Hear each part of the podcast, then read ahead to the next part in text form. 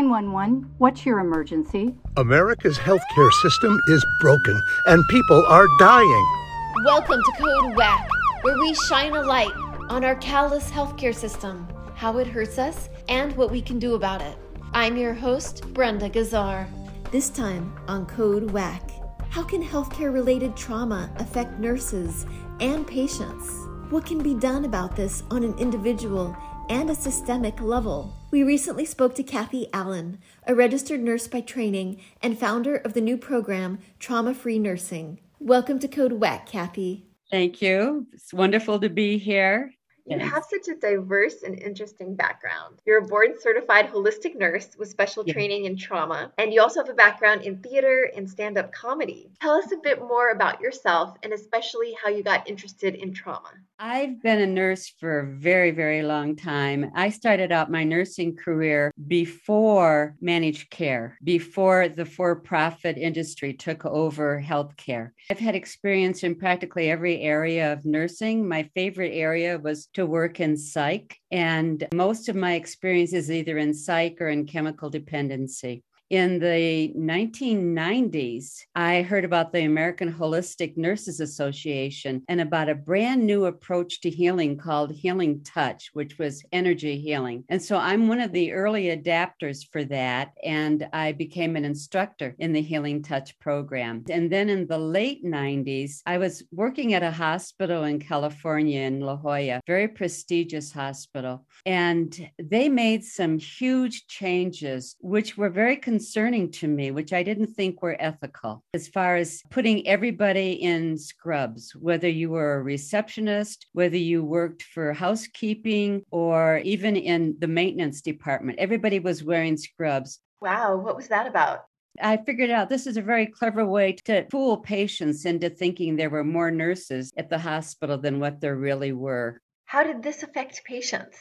I looked out the window one day and I saw a housekeeping lady who I had known for years. She was in scrubs helping a new mom to the car with her new baby. And that has always been traditionally a nursing role. Just in case something were to go wrong, that baby would be protected. But no, the hospital had the cleaning lady taking this baby down to the car. Mm.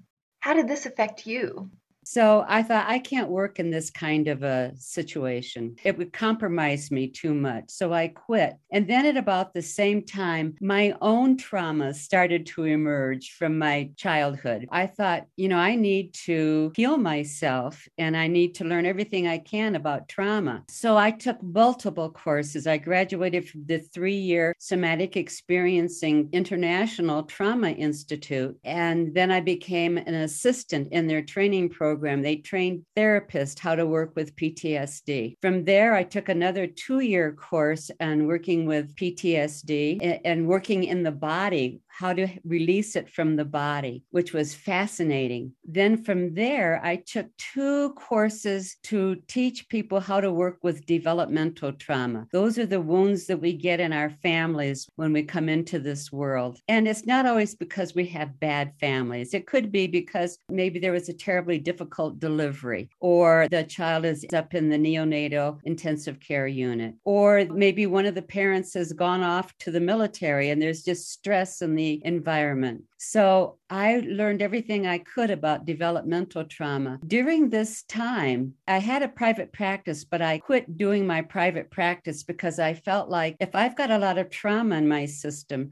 I don't want to expose my patients to that kind of trauma in their own energy field. So I didn't really work much. I just mostly focused on learning everything I could about trauma and healing myself. And then from there, you know, I'm hearing all the stories that we're all hearing about nurses being burned out and exhausted and then being called heroes for the way that they're working. And it occurred to me that the terms burned out and exhausted are really cover words for abuse and exploitation and that calling nurses heroes is really a cover word for violence against women. Interesting.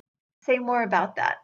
I know there's a lot of men who are in the nursing profession, but the nursing profession is predominantly women. It's, and I think that has given the decision makers permission to go ahead and to use and abuse them and to exploit them. Mm-hmm. So I thought we need to have a different system here. So I took my knowledge about trauma and I've created a new program for nurses to show them how they can heal from what's happened to them and to give them a blueprint for a new kind of nursing. Actually, it's a radically refreshing view of nursing and nursing practice. Wonderful. Thank you for that. What is healthcare acquired trauma? And can you share some examples of it? When I first started out, I thought healthcare acquired trauma probably meant things that nurses do to, that traumatize patients. And then I thought about it a little more deeply and I thought, no, no, it's the system, it's the healthcare system that traumatizes patients. And then one very simple example is in order to save time, a lot of times what hospitals will do is they'll send out the consent form for the patient to fill out at home and then bring to the hospital when they get admitted or they fill it out when they get to the hospital. Now, this consent form tells the patients all the ways that they can be hurt, all the ways that they could possibly die from the procedure that they're going to have while they're in the hospital. This is really a cover your ass form for the hospital. This is not something that is helpful for patients.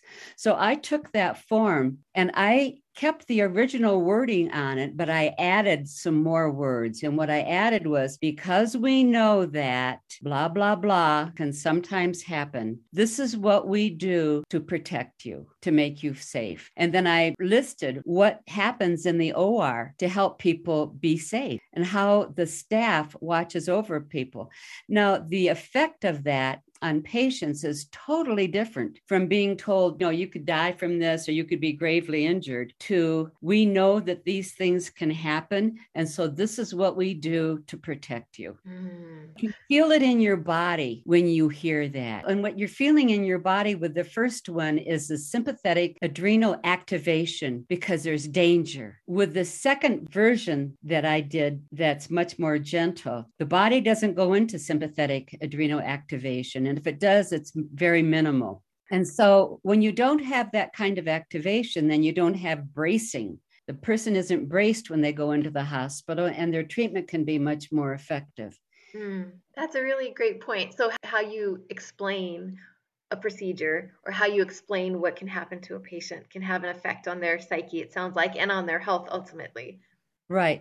And you don't necessarily need to do a, a, whole list of all the, the things that this present healthcare system does in order to understand the effect that it has on patients. I'll just say that it's common for patients to be told to tell your staff Tell your nurse to wash your hands. Mark your body where you're going to have your operations so that the surgeon doesn't operate on the wrong spot. This is common. And this is like, are you kidding me? So you're going to have patients braced as they come into the hospital, knowing that the staff isn't going to take really good care of them or believing that the staff isn't going to take good care of them. And then you have staff going into the hospital wondering, is this a day I'm going to have way too many patients that I can handle? Is mm-hmm. this a day I'm going to make a mistake and harm somebody? Is this the day I'm going to lose my license? Is this the day that an irate patient, family member, or other staff member is going to blow their top and cause me physical harm? Mm. This is what the the reality of what the hospital situation is in today's world. So I think most everybody is ready for a change. Mm. And so mm. that's why I developed my program. Okay, thank you. Um, how has the deadly COVID pandemic contributed to healthcare acquired trauma? Well, in a couple of different ways, one very negatively and one very positively. The negative way is that staff is overwhelmed with so much work and so much death. And um, with betrayal from the hospitals who do not provide them with PPE, PPE without a fight who make the staff fight for basic basic safety measures. So that's quite negative. Now, the positive thing is that it has exposed the healthcare system for what it really is, for the way that it abuses people, not only patients but abuses staff. And what I'm really excited about is so many staff are quitting. Now, the tragedy is that they have PTSD, but the really good news is that I'm hoping that this is the tipping point. This is the point where staff says, no, we're not doing this anymore. We're not working like this. This is it. We've had it.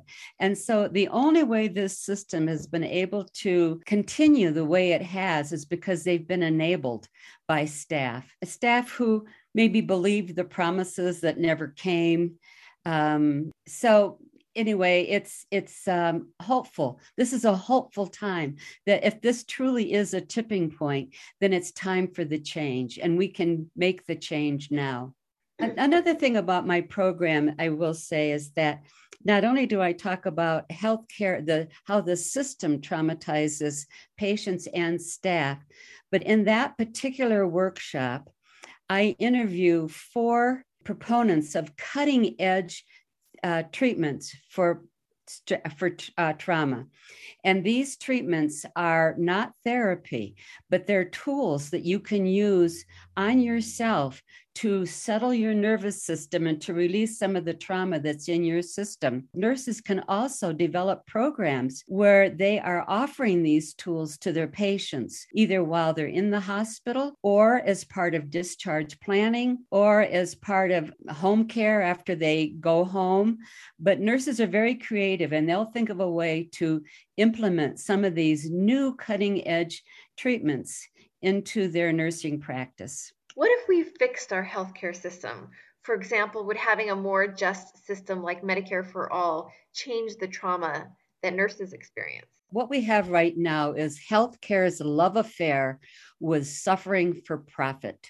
That's basically what it is. It's healthcare's love affair with suffering for profit. And so the the focus is on profits, not on care when you take the profit dynamic out of it and you just are motivated to care for people because that's what your job is that's what you were trained to do is to help people so that they can be healed and don't have to come back again and again to this system. The present system that we have now is set up so that patients have to come back again and again and again. And that way they can make more money off of that patient. So, yes, I think Medicare for all would be a huge boon for everyone, especially, you know, for the patients that their providers, their healthcare providers are focused on healing them, not on using them. There's no payoff for using a patient for coming back over and over again. As a matter of fact, what would happen if we had healthcare for all is that there would be a big push to keep people healthy. There would be more programs to keep people healthy. I'm hopeful that there would even be programs to fix our food industry. You walk into a grocery store and what you see are products. That's the first thing you see are products and sugar, which will keep people buying. So, I mean, there's a lot of things that need to be fixed. There's the food, there's the drug industry who loves to make profits off of people. So, when you take the profit motivation out, you're left with care. Thank you, Kathy Allen. You can find more information about Kathy's program at traumafreenursing.com. Do you have a personal story you'd like to share about our WACK healthcare system? Contact us through our website at heal-ca.org. Find more Code WACK episodes on progressivevoices.com and on Nurse Talk Media. You can also subscribe to Code WACK wherever you find your podcasts. This podcast is powered by Heal California, uplifting the voices of those fighting for healthcare reform around the country. I'm Brenda Gazzar.